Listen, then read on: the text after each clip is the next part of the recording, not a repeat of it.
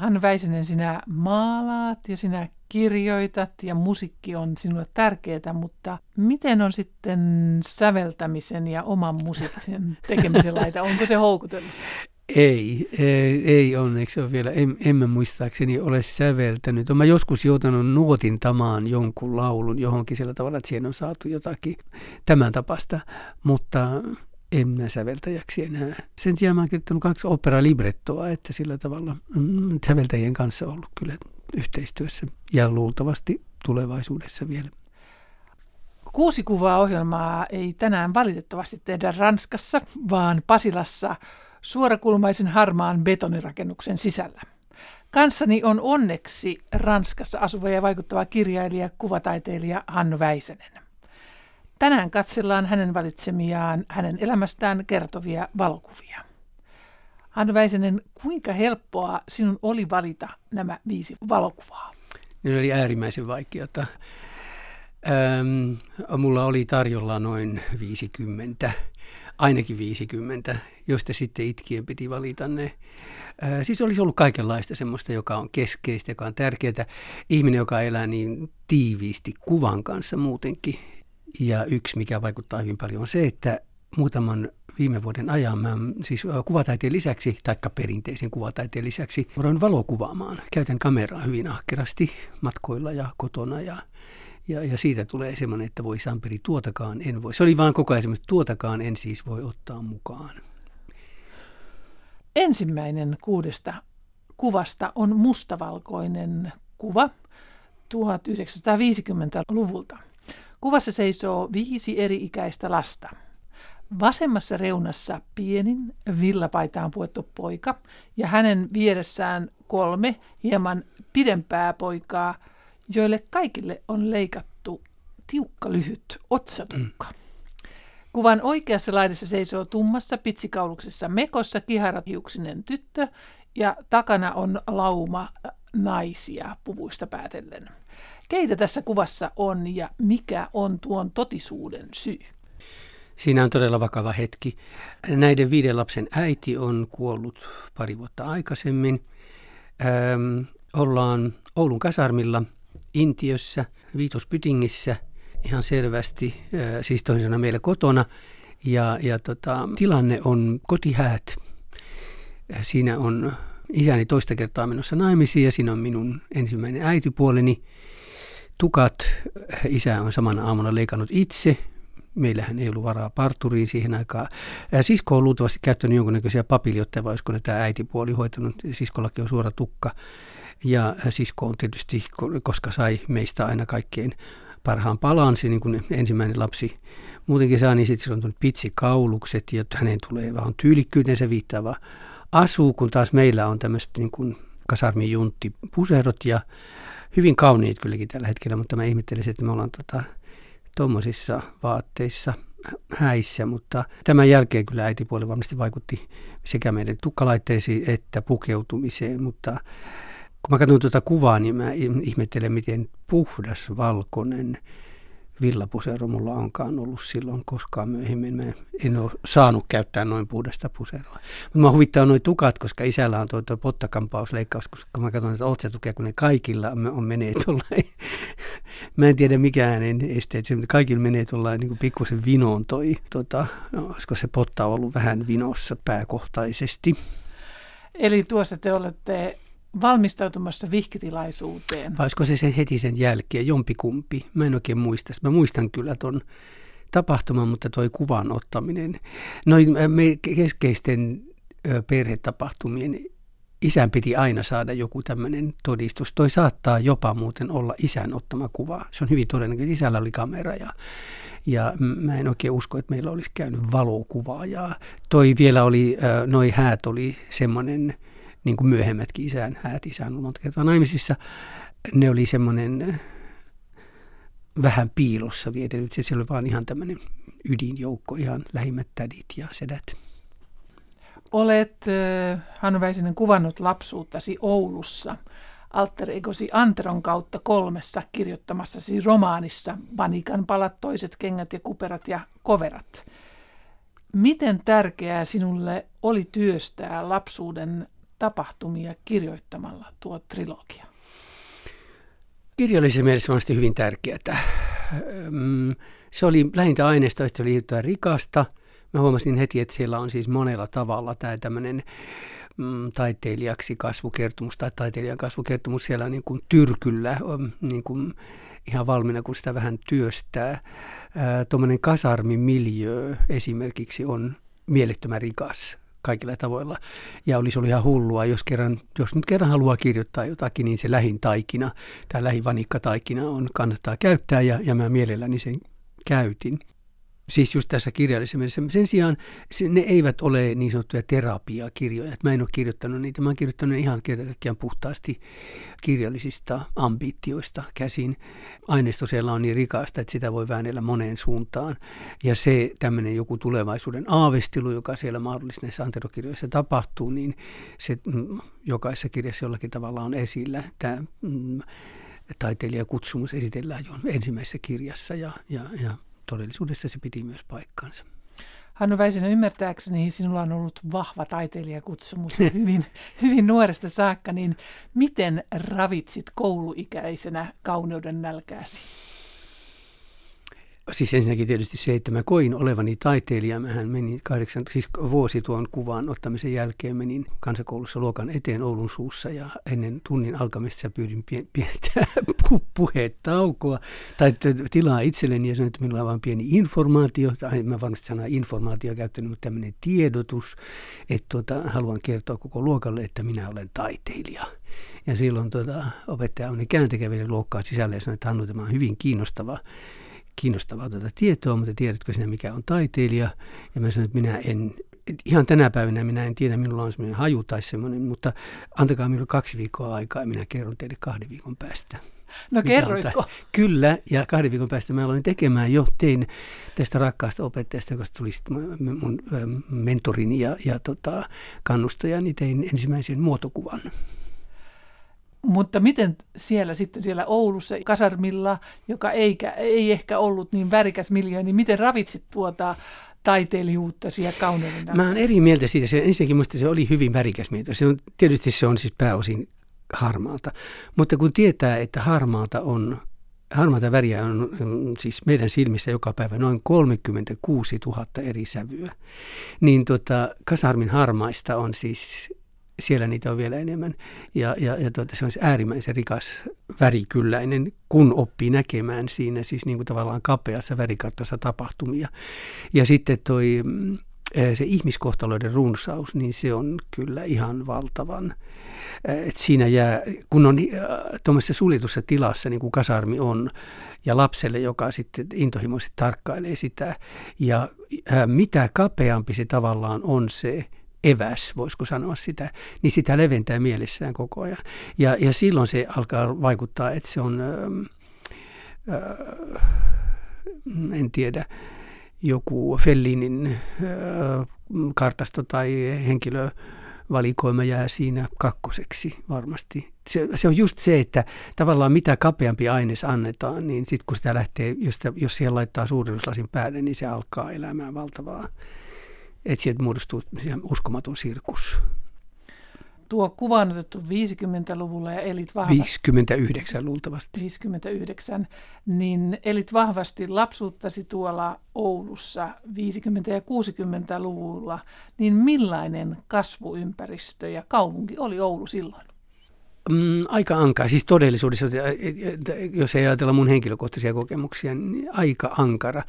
Oulu oli silloin jo tämmöinen, se on ollut aina luvattu ö, uskontokuntien, tiukkien uskontokuntien kaupunki edelleen tänä päivänä lestadiolaiset. Siellä luultavasti taitaa olla kaikki tämmöiset, voiko niitä sanoa lahkoiksi tänä päivänä, plus sitten tämmöiset uudet tulijat, niin kuin mormonikirkko on siellä myös iso Kasarmi on historiallisesti, nythän sitä ei enää ole, kasarmi on historiallisesti ollut tämmöinen iso työllistäjä myös. Ja, ja se, Oulussa ei ole ainoastaan yksi, Oulussa oli kaksi isoa kasarmia. Oli tämä keskustassa oleva Intiokasarmi ja sitten Hiukkavaara, molemmat hyvin tärkeitä. Että kasarmi näkyy kaupunkikuvassa ennen kaikkea just 50-luvun lopulla, 60-luvulla. Ja sitten tämän kaupungin uusi teollinen muotoutuminen tai teollisuuden mukana, teollisuus, joka tulee silloin sitten kaupunkiin ja, ja se alkaa modernisoitumaan. Mun isäni, vaikka hänellä oli tämmöinen kasarmitausta ja kasarmilta lähti leipä, niin hän oli hyvin innostunut kaikenlaista niin kulttu, kaupungin kulttuuritapahtumista. Ja meillä oli tilaisuus myös käydä sen ajan Oulun kaupungin teatterissa. Ja se oli meille suuri tapahtuma. Ja se johtui vaan siitä, että isällä oli jotakin suhteita sinne päin. Et, tota, toisaalta tämän kaupungin tämmöinen kirkollinen ankaruus, teollisuuskaupungin tämmöinen niin kohoava, voisiko sanoa elintaso, joka pikkusen näkyy siinä. Ja sitten tämä tämmöinen ristiriita, kasarmi ja kulttuuri oli hyvin, lapsikin ymmärsi sen. Olet paljon puhunut siitä isästäsi ja isän valinnoista, mutta oliko teillä ää, muita läheisiä sukulaisia, esimerkiksi isovanhempia siinä teidän ää, kasvuaikana? Ei, valitettavasti ei. Mun sisko on nähnyt jonkun isoäidin, mutta me, pienen, me nuoremmat pojat ei kukaan. Isovanhemmat on kuolleet molemmilta puolilta, sekä isän että äidin puolelta hyvin myös nekin varhain. Se on, se on tietysti hirveän ikävää, että koskaan ei ole tullut. Monestihan on sillä, että lapselle syntyy joku tämmöinen laajempi horisontti tai näkymä koko omaan sukunsa isovanhempien kautta. Ja se on minusta hyvin suotava ja toivottava ja mm, mun tapauksessa mun täytyy sanoa, että se on hyvin valitettavaa, että meillä ei ollut tämmöistä isovanhempien kytköstä. Tässä vaiheessa muistutan, että jos kuuntelijana haluat nähdä valokuvat, niin löydät ne verkko-osoitteesta yle.fi kautta kuusi kuvaa. Hannu Väisenen toiseksi kuvaksi olet valinnut kuvan yhdestä maalauksesta. Ensimmäiseksi voisin kuvata, että valkoista taustaa vasten näen minä siinä kaksi tuopin näköistä kuvioita, mm-hmm. jotka ovat yhteen, yhteen liitetyt. Ja miksi nyt assosioin oluttuoppiin johtunee kummankin kuvion yläosan keltaisen oranssista väristä. Mm-hmm. Hannu Väisenen menikö kuvaus yhtä oikea suuntaan ja no, mistä maalauksesta on kyse? No ei mennyt.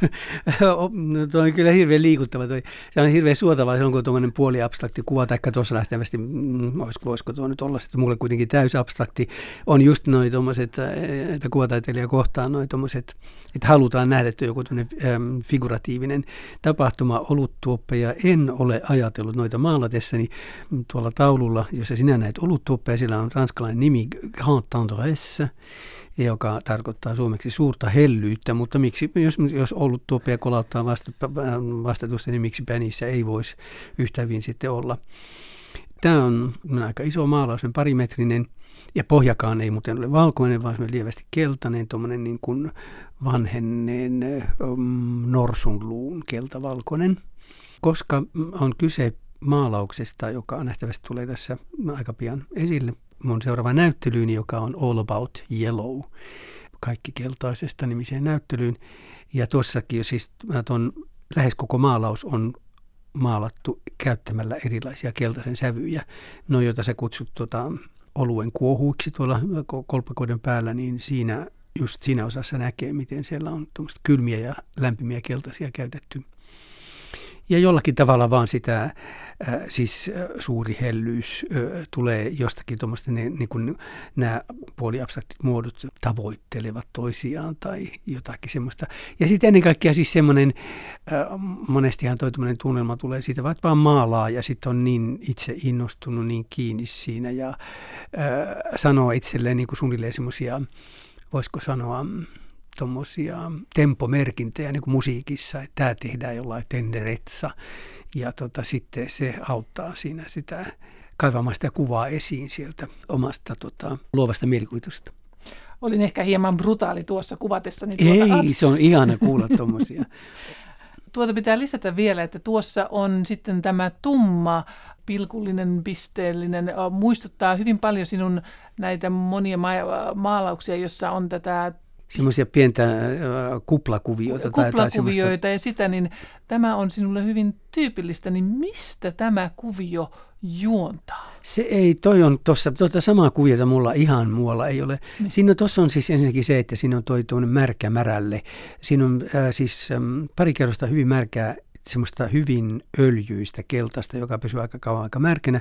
Eli sitä pystyy maalaamaan pitkän aikaa.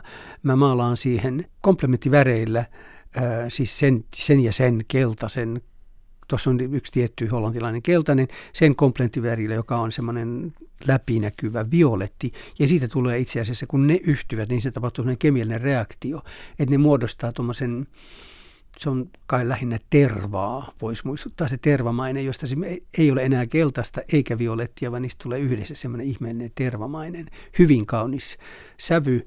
Koska mä haluan sieltä, että sieltä, sieltä täältä vilkkuu pikkusen sitä pohjaväriä myös, niin siitä tulee toi tuommoinen tota joku voisi sanoa joku kipardikuvio tai joku suorastaan eläimen joku tuommoinen... Nahka. Eläimen nahka, joo, no, nahkakuvio. Mä luulen, että siinä on minun kannalta ainakin silloin on varmasti enemmän kyse siinä, että, että silloin kun tuommoinen maalauksen joku semmoinen, tästä on tulossa semmoinen, ja se alkaa käydä selväksi, niin siinä on myös semmoisia, yksi nautinnon asia, ja siinä haluaa pysytellä, niin kuin pidätellä itseään. Tota, maalata mahdollisimman pienellä pensselillä ensinnäkin, ja tota, sitten nauttia siitä, että se pikkuhiljaa, vähän niin kuin joku arkeologi, se alkaa se, se tota, kuva tulla, muodostua sieltä se pinta. Toki ei tuonkin takana on useimmiten maalausten taka, mun maalausten takana on piirustusluonnos ensin montakin. Tuon muodon hakemisessa ensinnäkin ja sitten tuo, että näin ja näin mä kuvittelen sen tapahtuvan ja sitten mä noin viikon ajan aamusta iltaan vaan seison siinä maalauksen ääressä ja, ja, ja tota, pysyttelen sen parissa, koska todella myös tämä on hyvin tärkeä tämä keskittyminen ja, ja, ja pysyttely siinä tota, maalauksen edessä. Tuo on maalaus ja maalausten parissa olet viettänyt nyt pitkään, mutta kun lähdit aikoinaan Oulusta Savonlinnan taidelukioon ja sitten aika pien Suomen taideakatemian kouluun ja lopulta päädyit ö, vahvasti grafiikan pariin, Kuvataideakatemian grafiikan laitoksen yliopettajaksi jopa, niin mm. mikä sai sinut ensinnä innostumaan grafiikasta niin, että keskityit niin täysin siihen? Ei yhtään mikään, mutta enemmän tai vähemmän tungettiin sinne. Viimeisinä Kuvataideakatemian vuosina mä anoin, mä koin itse ehdottomasti olevani maalari. Tai miksi ei myös graafikko, piirtäjä, tämä suomalainen kategoriointi, graafikko, maalari, ja semmoinen on mun, mun silmissäni jo, jo kouluvaiheessa. Se on musta ollut tämmöinen, ei se ole keskiaikainenkaan, vaan tämmöinen jälkijättöinen jako, joka on hirveän ikävä. Mä aina taistelusta vastaan, e, mutta kun Suomessa on nämä voimakkaat liittokuviot, että on graafikkojen liitto, maalareiden liitto, ku, tota, kuvavestien liitto ja niin poispäin. Mutta siis heitettiin koulusta ulos, koska mä halusin, mä olisin halunnut, niin kaikki muutkin saivat yhden ylimääräisen luokan. Mä olisin halunnut maalausluokalla viidennen vuosikurssin, mutta tämän, juuri tämän grafiikan opettajan, joka pettyi siihen, että mä en ole innostunut grafiikasta, hän, hänen vastalauseestaan johtuen minä joudun poistumaan koulusta. Ja sitten mulle jäi siis niskaan tämmöinen Suomessa tämmöinen, en mä tiedä, polttoleima siitä, että hän on väisenä taidegraafikko, vaikka mä aina joka paikassa esitin myös tuota maalauspuolta, mutta se on hirveän vaikea siitä irtoa. Oikeastaan mä irtosin vasta, kun mä poistuin Suomesta. Ja sehän tapahtui silloin vuonna 1990 ja silloin mä todellakin olin Kuvataideakatemian yliopettaja grafiikan laitoksella ja kärsin siitä. Ja siihen aikaan olisin jo halunnut sen koulun jakaa sillä tavalla, että ei ole grafiikan laitosta eikä maalauslaitosta, vaan niillä on tämmöinen yhteinen kansainvälisen ja nykytaiteen virtausten, jos sitä katsoo siltä kulmalta, niin tämä laitosrakennelma on todella jymähtänyt ja se ei enää vastaa kuvataiteen todellisuutta. Palataan hetkeksi vielä tuohon maalaukseen, sillä tuossa maalauksessa puhuit tästä keltaisen vaikutuksesta ja, ja itsekin muistan näyttelyistäsi hyvin vahvana tämän keltaisen, niin mikä keltaisessa houkuttaa? Sanotaan monesti sillä tavalla, että kuvataiteilija päätyy keltaisiin väreihin – vasta niin kuin jonkun tietyn ikäisenä, että ne ei ole niin kuin nuoren taiteilijan. Siinä on sen valohohtoisuus, sitä jollakin tavalla uskalla ottaa vastaan. Ja sitten varsinkin, kun, silloin kun keltaiset on tullut mun, mun elämään, niin vahvasti siis viimeisten vuosien aikana on mulle ollut hirveän tärkeää, että niitä ei siis millään tavalla liata. Siis mä, mä en taita niitä, ollenkaan mä käytän niitä niin puhtaana kuin voin, siis suoraan tuubista. Ja valitsen valtava määrä erilaisia keltaisia, taikka sen verran kuin tuupiteollisuus nyt tuottaa. koskaan taittamatta niitä. Ja se on joitakin taiteilijoita. Kannattaa esimerkiksi katsoa joku Bonnard, joka, joka on tota, tämmöinen myöhäisimpressionisti, joka äm, suorastaan eli yksinomaan keltaisilla sävyillä. Eihän nyt kenties ruokkinut itseään niitä, mutta tota, käytti ja osoitti siitä sen koko valtavan skaalan, mitä keltaisilla saa aikaan. Kolmannessa kirjailija kuvataiteilija Hannu Väisäsen kuudesta kuvasta on hyvin kesäisen lämmin tunnelma. Kuvassa näkyy taustalla kiviseinä, jossa viisi hieman kaarevaa korkeaa ikkunaa, joiden edessä ristikot ja yksi suuri puinen ovi. Se, mikä seinässä kiinnittää huomion, on ikkunoiden ja ovien päällä olevat kolmion muotoiset kaarevat kuviot. Etualalla on aurinkolaseissaan olkihattuinen, harmaapartainen, keski-ikäinen mies. Hannu Väisenen, missä tässä kuvassa ollaan ja kuka on tämä mies? Siinä kuvassa ollaan Siennassa. Sienan tunnistaa siitä, että siellä taka-alalla on Palazzo Comunale, siis Sienan kaupungitalo, jossa on sisällä myös hyvin tärkeä museo. Noista holviikkunoiden yläpuolella Sienan tunnistaa siitä, että holviikkunoiden yläpuolella on näkyvissä Sienan vaakuna, mustavalkoinen vaakuna, joka on yksi maailman kauneimpia vaakunoita. Ja tori tai tuo aukio on kampo, Sienan kampo, hyvin kaunis simpukan kuoren muotoinen, niin kuin iso simpukan kuori olisi levitetty keskelle toria. Ja siinä on sitten minun puolisoni Kristoff etualalla nojamassa johonkin tuommoiseen Gaian suihkulähteen vieressä olevaan pylvääseen. Kuva on viime kesältä. Me oltiin vuokrattu ähm, Kiantin alueelta semmoinen pieni äh, viiniviljelyiden talo ja vietettiin kesälomaa siellä. Tuossa on monta asiaa. Siinä on tosiaankin minun puolisoni, elämänkumppanini jo vuodesta hetkinen suunnilleen 1990 lähtien. Me ollaan oltu aika pitkään yhdessä ja, ja tota, rekisteröity ensin liittomme. Nythän on sitten myös virallinen puoli, sitä virallisempi puoliso ja tot, elämänkumppani niin monella tavalla. Tuossa vaan on erikoista se, että me ei tiedetty tuota kuvaa, minä, se on minun ottama kuva. Meillä oli aivan ihana lomaa, mutta ei tiedetty, että tuo, ää, puoliso oli hyvin vakaasti sairas. Ää, aika pian tuon kuvan jälkeen me käytiin nopeasti Suomessa ja Finaarin lennolla hän menetti tajuntansa ja pyörtyi Finaarin koneeseen ja Pariisiin tullessa meitä odotti ambulanssi ja saatiin tietää, että hän on, hänellä on hyvin vakava sydämen läppätulehdus, että hän mahdollisesti kuolee. Ja hän joutui suoraan teholle. Ja, ja se on tuossa jo ollut tuon kuvan, jos toi on otettu elokuun alussa ja elokuun lopussa hän joutui sairaalaan ja oli siellä kaksi kuukautta teholla. Ja tuossa kuvassa on, se oli mulla pitkä aikaa, pitkä aikaa pöydällä, koska se oli tosiaan tämmöinen, että vielä silloin kun kaikki oli hyvin. Tässä täytyy heti kertoa, että kaikki on nyt taas hyvin. Että tota, hyvin, hyvin vakavan taudin sairastettua. Hän on täysin parantunut ja on takaisin töissä ja, ja, ja tota, melkein suuri, tämä niin endokardiitti on se suomeksi sen taudin nimi, johon noin 20 vuotta sitten kaikki kuolivat yksinkertaisesti. Sen hoitoa ei tunnettu. Mutta mm, siinä mielessä vielä, ja me ollaan tuossa kuvassa ollaan viettämässä, sanoit keski-ikäinen vai mitä sä sanoit. Me ollaan Kristoffin mun lahja oli, hän täytti 60 vuotta ja me oltiin viettämässä hänen 60 vuotta juhliaan Italiassa. Ja matka oli hyvin onnistunut. Se, että se päätyi näin ikävästi sitten, niin sitä hän ei tietenkään voitu tietää. Se tauti on semmoinen, joka kytee tai pesi ihmisessä kauan aikaa, kunnes se sitten vie tämmöiseen paroksismiin ja, ja valtavaan kuumeeseen. Ja, mutta hän on tuosta, ja, ja hän oli hyvin kiltti sairastaessa ja tot, tot, opetteli kaikki, mutta hänestä on tullut se, se samanlainen ranskalainen ö, karteesiolainen henkilö sen jälkeen ja mankuja valittaa, niin kuin ranskalaiseen tapaan kuuluu.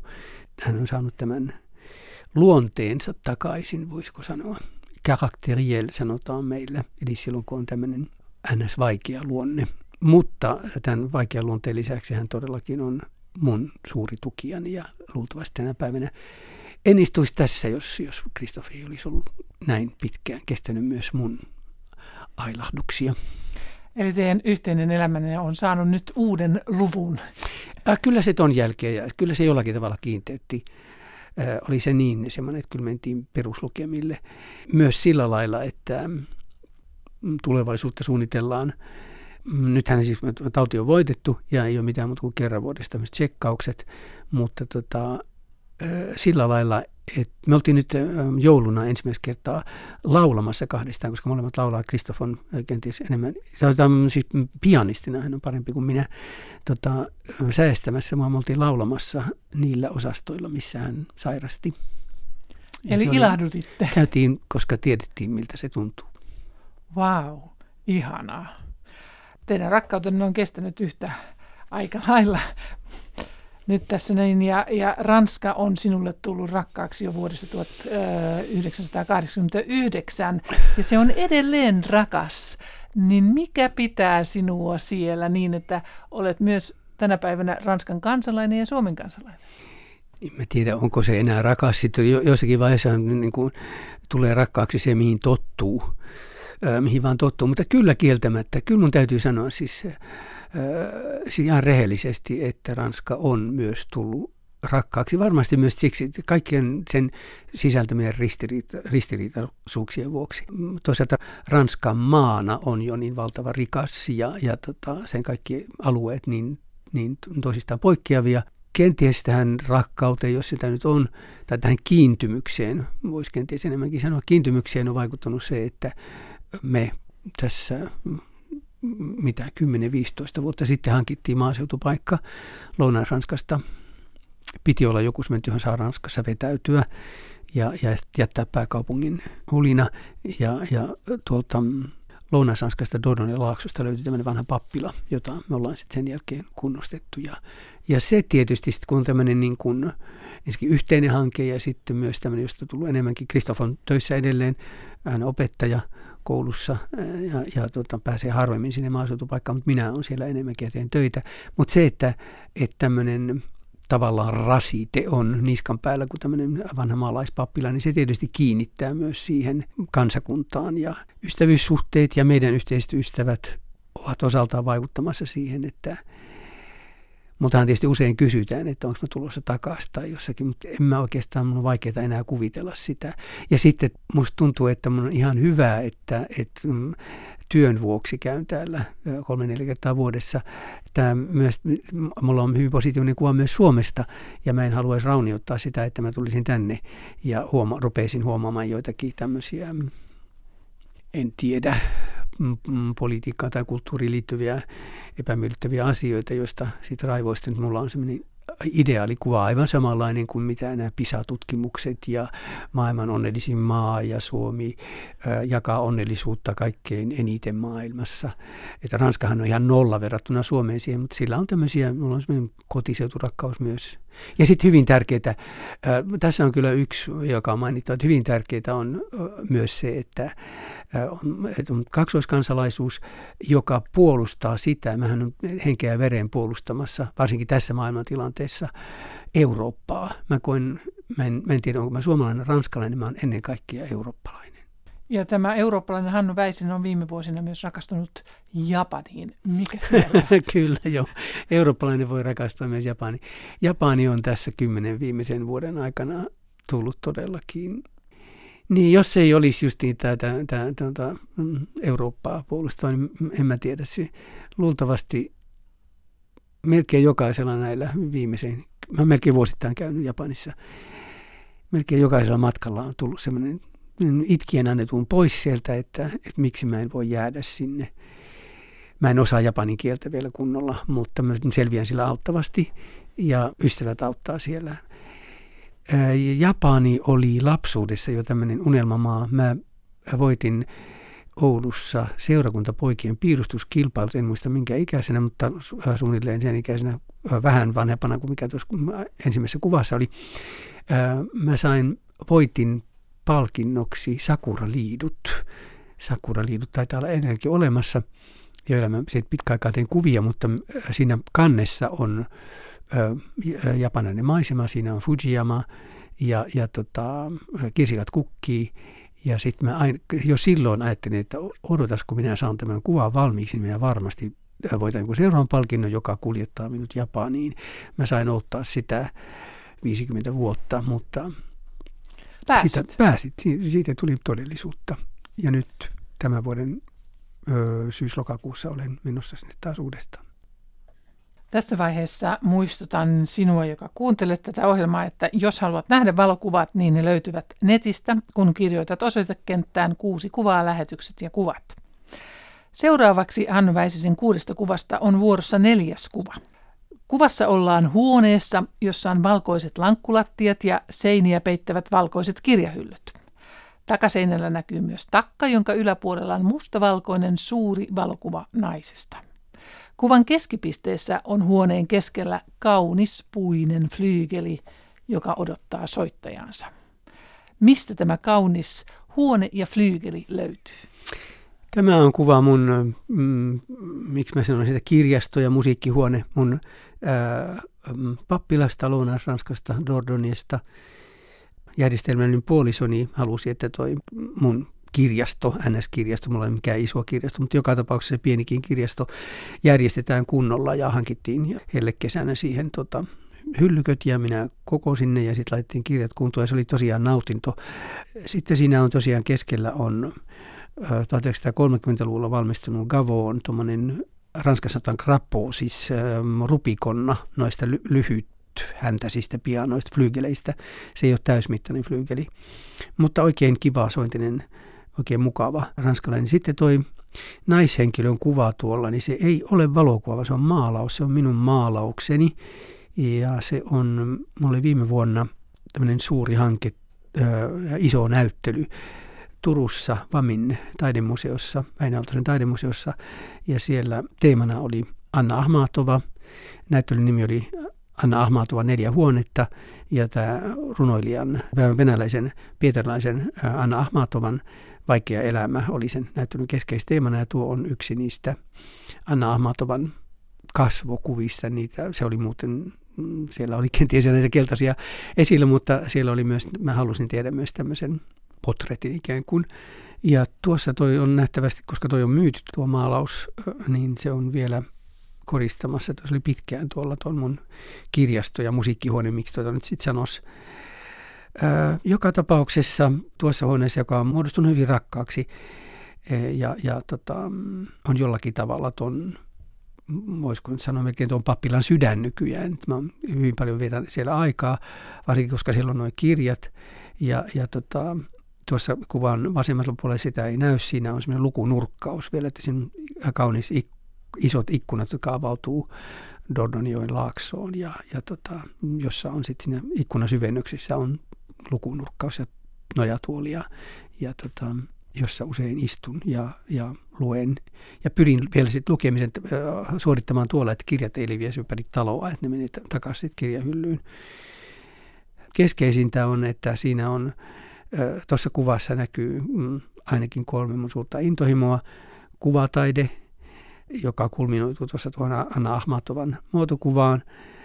Sitten musiikki, silloin kun siihen on aikaa ja silloin kun äh, esimerkiksi Kristoff joutaa tai ehtii tuonne maalle, niin usein me tota, musisoidaan tuossa huoneessa ihan vaan lystiksemme sitä ei äänitetä, eikä siinä monesti ole kuulijoita, mutta ää, musisointi, just siis niin kuin tämä saksalainen verbi musitsiiren, on semmoinen, että siinä ei tarvita, ei tarvita muiden korvia. Siihen pääsee musiikin kanssa semmoiseen ää, todelliseen yhteyteen silloin, kun sitä harjoittaa ja se tuo siitä jonkunlaista tyydytystä.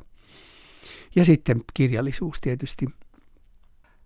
Hannu Väisenen, sinä maalaat ja sinä kirjoitat ja musiikki on sinulle tärkeää, mutta Miten on sitten säveltämisen ja oman musiikkisen tekemisen laita? Onko se houkutellut? Ei, ei, ei onneksi ole vielä. En, en mä muistaakseni ole säveltänyt. Olen joskus joutunut nuotintamaan jonkun laulun johonkin sillä tavalla, että siihen on saatu jotakin Ranskan päässä jonkun, joo, mä joutunut tota, tekemään variaatiot, on suuri sun rantasi autius, mutta enemmänkin päässä tai huvitellen tehnyt siitä johonkin meidän Ranskan huvittelutilaisuuteen tangoversion muun muassa tämän tapasta, mutta en mä säveltäjäksi enää. Sen sijaan mä oon kirjoittanut kaksi opera-librettoa, että sillä tavalla mm, säveltäjien kanssa ollut kyllä yhteistyössä ja luultavasti tulevaisuudessa vielä. Niin tuo äh, tarinankertoja, miten se löytyi sinusta, liittyy oikeastaan niihin ensimmäisiin vuosiin, kun olit Ranskassa. Kun ollaan tässä kirjastossa, niin siihen liittyy aika dramaattinen tarina. Jouduit siepatuksi ja istuit yön sidottuna kaappaajesi kanssa Joo. ja siitä alkoi aikamoinen tarina. Joo, jossakin vaiheessa on, öö, tuntuu, että se on, tässä mä pitkä aikaa ollut, mä en halunnut sitä julkisesti kertoa missään yhteydessä, mutta sitten tota, pari vuotta sitten joku semmoinen iso kupla puhkesi, että se on, kyllä sekin, se on niin kuin halunnut tulla kerrotuksi. Koska siinä, ja se on siis, kaikkihan päätyi siinäkin hirveän hyvin, mutta mä olin tosiaan, panttivanki ei ole se oikea sana, mutta siis siepattuna omassa kodissani, sidottuna omaan suomalaiseen tuoliini ja elin yön näiden sieppajeni kanssa. Ja alusta pitäen kyllä oikeastaan tajusin, että ei tässä henki lähde. Että, mutta se oli semmoinen, voisiko sanoa, että jos elämässä on tämmöisiä suuria tämmöisiä peruskoulutustapauksia, niin se oli, tämä oli yksi semmoinen. Tässä on puhuttu tuota mun sitoutumista Ranskaan.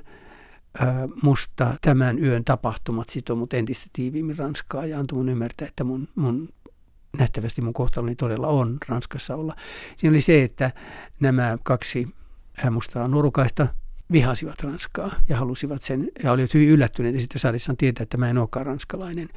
Mutta siinä tuli mulle joku tämmöinen, siinä se ei ole mikään tämmöinen isänmaallisuuskysymys, mutta joku semmoinen, että ei, ei Ranska ole niin paska kuin mitä ne antavat ymmärtää. Että heillä oli tämmöinen niin kuin kolonialismiin liittyvä, jonka mä ymmärrän oikein hyvin, ja, ja köyhästä Afrikan maasta kun tulivat, niin tämä tämmöinen entiseen kolonialistiseen herrakansaan liittyvä viha, joka sitten tota, sattumalta purskahti minun olohuoneessa tavallaan väärän henkilön, väärän henkilön niskaan. Mutta mm, jälkikäteen katsoen on siis melkein pakko kiittää siitäkin tilanteesta, että joutuu semmoiselle näköalapaikalle sitten. Ja toi semmoinen taas kokonaan, ja myös sen jälkeen sitten poliisien kanssa toimiminen ja posttraumaattisen psykiatrisen hoitoon ajautuminen ja, ja sitten kokonaan niin kuin uusi ikkuna avautui uuteen kotimaahani. Ja selvisit tuosta yöstä tarinoita kertomaan. Niin, se oli siis hirveän keskeistä siinä, että, että siinä ei, kukaan ei niin kuin kuohunut yli tai saanut niin kuin liian intohimoisia jotain tämmöistä. Näin. Aina kun multa kysyttiin jotakin, niin mä aina kuittasin sen pitkällä pitkällä kertomuksella ja, ja, ja niitä kertomuksia kuunneltiin. Ja äh, jollakin tavalla niissä oli siis Tähän on kaikki tapahtunut ennen mun ensimmäistä kirjaani, niin siinä oli tulevien kirjojen keskeinen aines. Viidennessä kuvassa ollaan käytävässä ja kassakaapin oven näköisen oven edessä seisot sinä, Hannu Väisänen, mm. hyvin, hyvin ryhdikkäänä. Mm. Tässä kuvassa et suinkaan ole pukeutunut työhalariin, vaan komeasti frakkiin kunniamerkkeineen. Päässäsi on silinterihattu tai ei ihan tavallinen silinterihattu ja kädessäsi on miekka. Kerro, mistä tilanteesta on kyse. Niin, jos äh, isäni olisi elossa, hän olisi tästä kuvasta varmasti tavattoman ylpeä. Isäni kun halusi, että me, joku meidän perkeleen pesueesta jollakin tavalla siis hankisi sivistystä ja saisi jonkunnäköisen Öö, siis tuommoisen akateemisen arvomerkin tai sillä tavalla, että siitä voisi olla, kun isäni on sen pohjois lantakuski, josta tuli aliupseeri ja toivoi kovasti, että, joku lapsista jollakin tavalla menestys. Mä seison tuossa Oulussa hotelli Lasaritin käytävällä, joka on, hotelli Lasaritti on entinen Oulun kasarmin esikuntarakennus. Ja tuo kassakaappi, joka näkyy tuossa takana, kuuluu isäni työkenttään. hän tuossa, jos tuota kuvaa voisi kääntää toisinpäin, niin vastapäinen ovi on tämmöinen mun, mä käyn Oulussa, on tuonne vakkaripaikka, joka on mun isäni entinen toimisto, monitusaliupseerin toimisto, joka on, josta on tehty hotellihuone, tai ne kaikki muutkin hotellihuoneita. Tämä kassakaappi on, isäni käytti sitä silloin tällöin, oli harva niistä, kun tunsi sen lukon numerojärjestelmän, koska oli monitusaliupseerin joutu myös tätä kasarmin varallisuutta jollakin tavalla huoltamaan ja sitä, että kaikki saa vanikkaa. Mutta sitten mulla on frakki päällä, miekka kädessä. Minut on juuri vastikään leivottu Oulun yliopiston kunniatohtoriksi. Ja se on kaikessa huvittavuudessaan, siinä on kyllä tuota, yksi tommonen, myös tuommoinen tärkeä merkkipaalu. Se oli mulle hyvin tärkeää. Ja me oltiin Kristoffin kanssa juhlimassa sitä suurissa juhlissa. Kristoff muun muassa osallistui aktiivisesti siinä mielessä, että hän min, minun, mä sain yhtä aikaa mä sain suunnitella Oulun yliopiston uuden rehtori Viitan. Siis vi, Viitta on uusi, ei rehtori. Sillä tarvittiin uusi, uusi Viitta ja, ja, ja Kristoff toteutti sen. Hän on hyvin taitava proderaaja ja, ja sen proderaustyöt.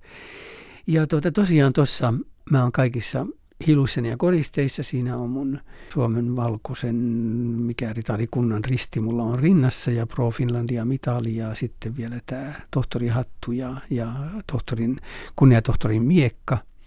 Mä oon tuossa kahden potrana, mutta kyllä mä olin hyvin, luultavasti tuossa on myös justiin semmoinen tarve, niin kuin mä koko ajan varmasti ajattelin, että nyt jos isä näkisit mut, tämän tyylinen tunnelma, että tota, mun, mä yritän sitä koko ajan sitä koomisuutta tuossa tavallaan korostaa ja sitten kuitenkin koko ajan tarve isälle näyttää, että näin pitkälle tultiin. Tästä joku pari vuotta, kun mä tämän kunniatohtoriuden sain.